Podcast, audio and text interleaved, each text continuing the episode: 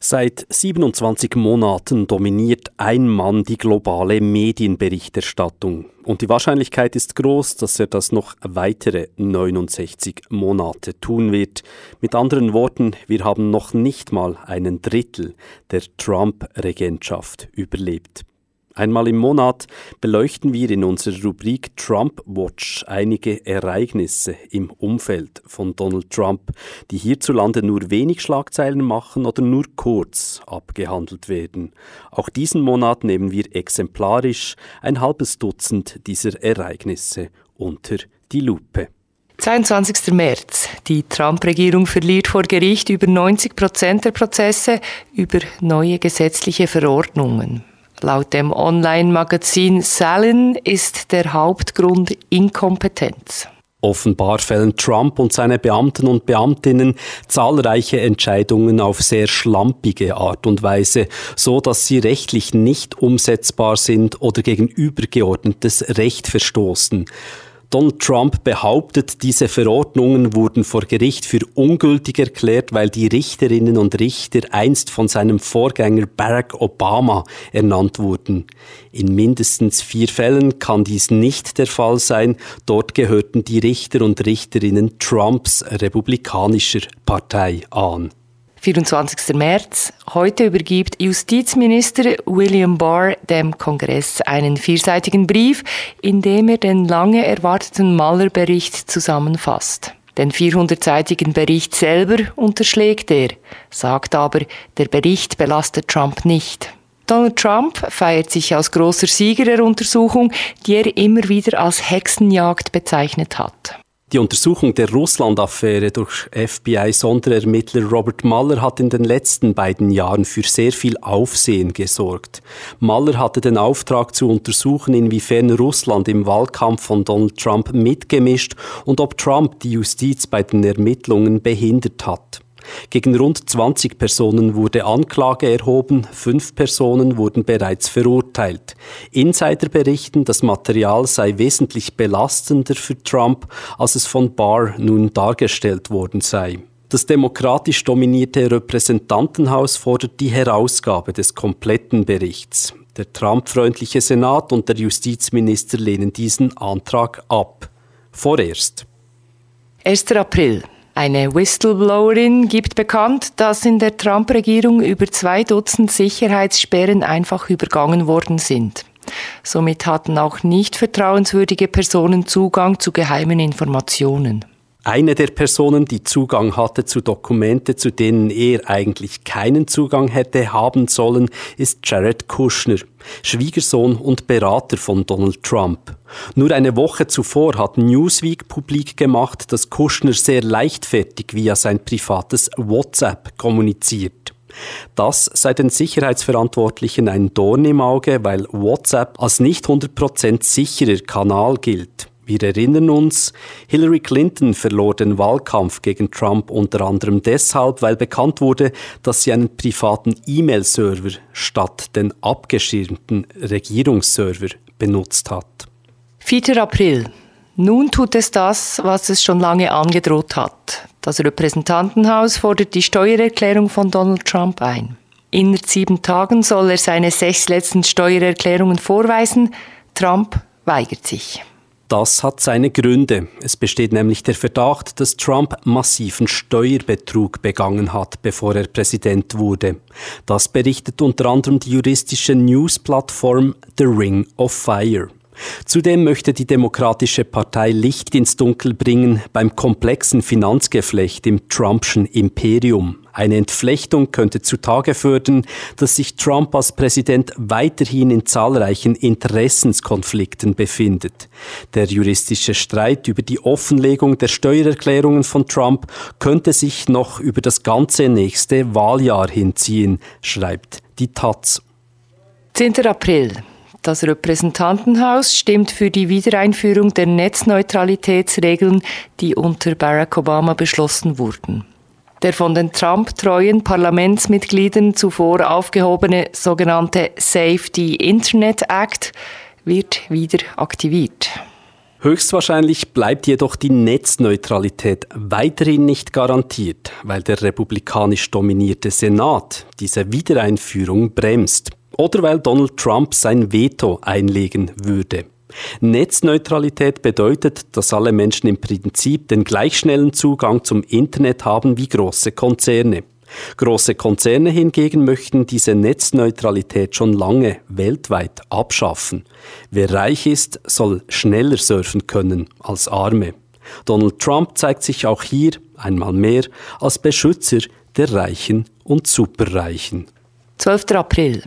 Trump bringt mit einem Tweet das Leben einer demokratischen Abgeordneten in Gefahr.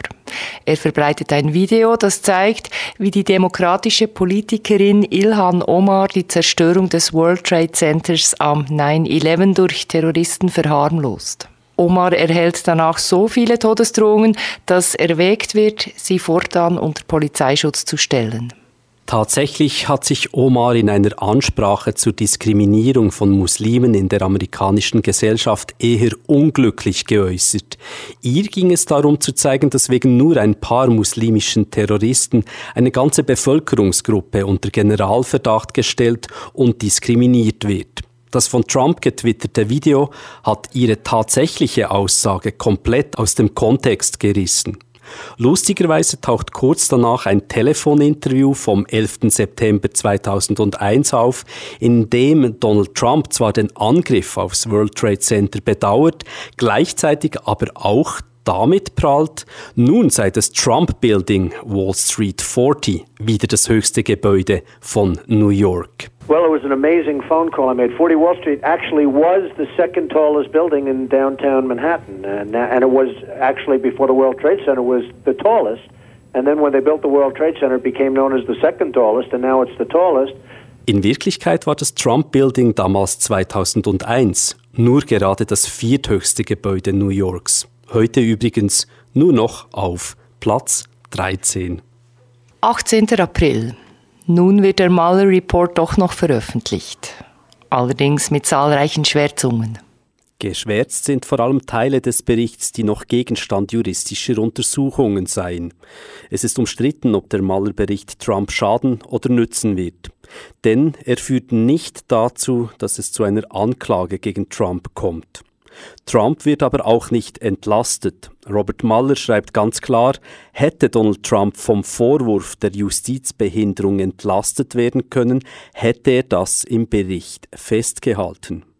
Der Bericht zeigt, Trump hat die Untersuchung der Russland-Affäre mehrfach torpediert, allerdings sich damit nicht deutlich strafbar gemacht. Zum Beispiel wurden Anweisungen von ihm einfach nicht befolgt, aus heutiger Sicht zum Glück für Donald Trump. Der Bericht zeigt auch auf, Russland hat den amerikanischen Wahlkampf vor zweieinhalb Jahren beeinflusst.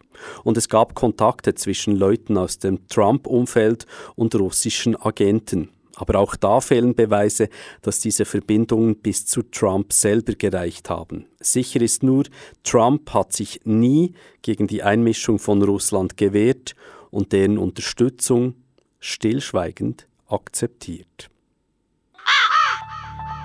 Rabe Info Donald Trump ist drauf und dran, wenigstens vordergründig Amerika nicht mehr great zu machen. Wirtschaftlich, politisch und militärisch bedeutet seine Make America Great Again Isolationspolitik, dass die USA ihren Status als mächtigstes Land auf der Erde langsam verlieren könnten. Andere Länder befinden sich auf der Überholspur. China ist bald größte Wirtschaftsmacht der Welt. Russland unter Putin sichert sich immer mehr militärischen Einfluss auf dem Planeten. Die Beeinflussung des amerikanischen Wahlkampfs zugunsten Trumps zahlt sich für Putin aus. Das gegnerische Militärbündnis NATO schwächelt, seit Trump am Ruder ist. Und dann gibt es noch Indien. In wenigen Jahren wird das Land voraussichtlich zum einwohnermäßig größten Land der Welt. Auch wirtschaftlich wird die Atommacht immer stärker und dürfte ihre ehemalige Kolonialmacht Britannien spätestens nach dem Brexit überholen. Und Indien wird im Moment von einem Rechtspopulisten regiert, der gerade darum kämpft, seine Macht zu erhalten. Ein guter Grund, unser Blick heute auf diesen Mann, Narendra Modi, zu werfen. मेरे देश के सपूत यही मेरे देश का सबसे बड़ा सबूत है Narendra Modi ist seit fünf Jahren Premierminister der sogenannten größten Demokratie der Welt. Noch bis am 19. Mai 2019 laufen in Indien Wahlen und Modis hindu-nationalistische Partei, die BJP, erhofft sich auch dieses Mal zu gewinnen.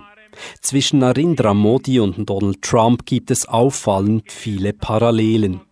Demokratisch gewählt wurde Modi zwar, doch die demokratischen Institutionen bereiten ihm oft keine große Freude. Ein Dorn im Auge ist Modi zum Beispiel die Pressefreiheit. Wer nicht in seinem Sinn berichtet, wird unter Druck gesetzt. Lokal kann es schon mal vorkommen, dass ein Modi-naher Schlägertrupp auftaucht und einem unliebsamen Medienschaffenden einen Denkzettel verpasst. Natürlich ohne Wissen von Modi. Und wie Donald Trump benutzt Modi für die öffentliche Kommunikation am liebsten Twitter.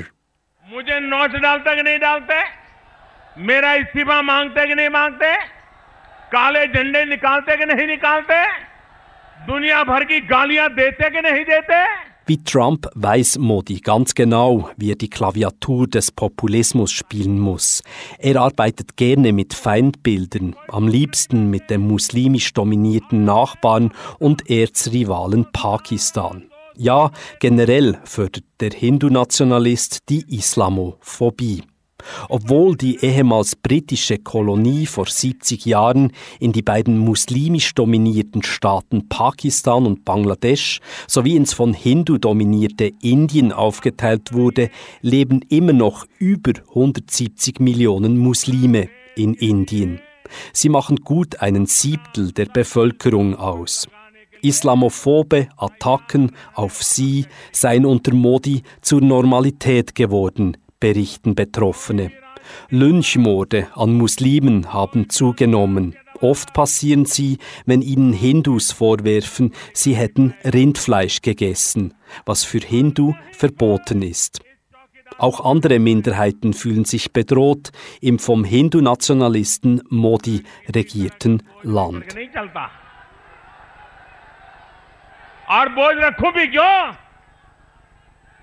मेरे पास अपना है भी क्या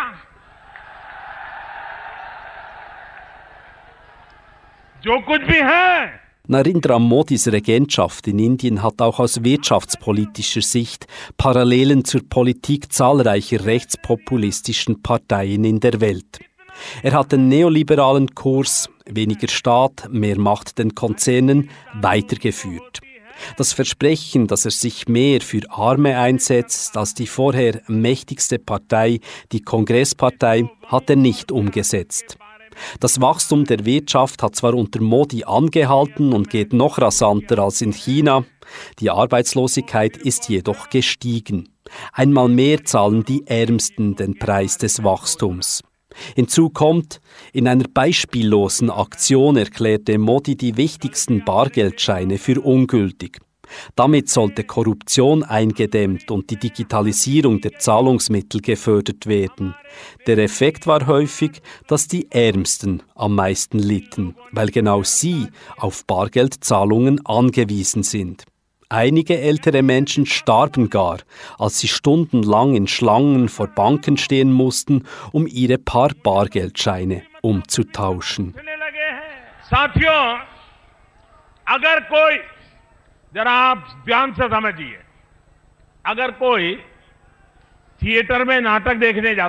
Narendra Modi ist wie viele seiner populistischen Kollegen und Kolleginnen weltweit ein ausgezeichneter Blender der große Wahlversprechen macht, die er am Schluss kaum einhält. Weder hat er in seinen fünf Jahren Regentschaft den Umweltschutz verbessert, noch die Armut bezwungen. Stattdessen hat er mitgeholfen, das multikulturelle Indien weiter zu spalten. ये सैड शब्द थिएटर में बड़ा कॉमन होता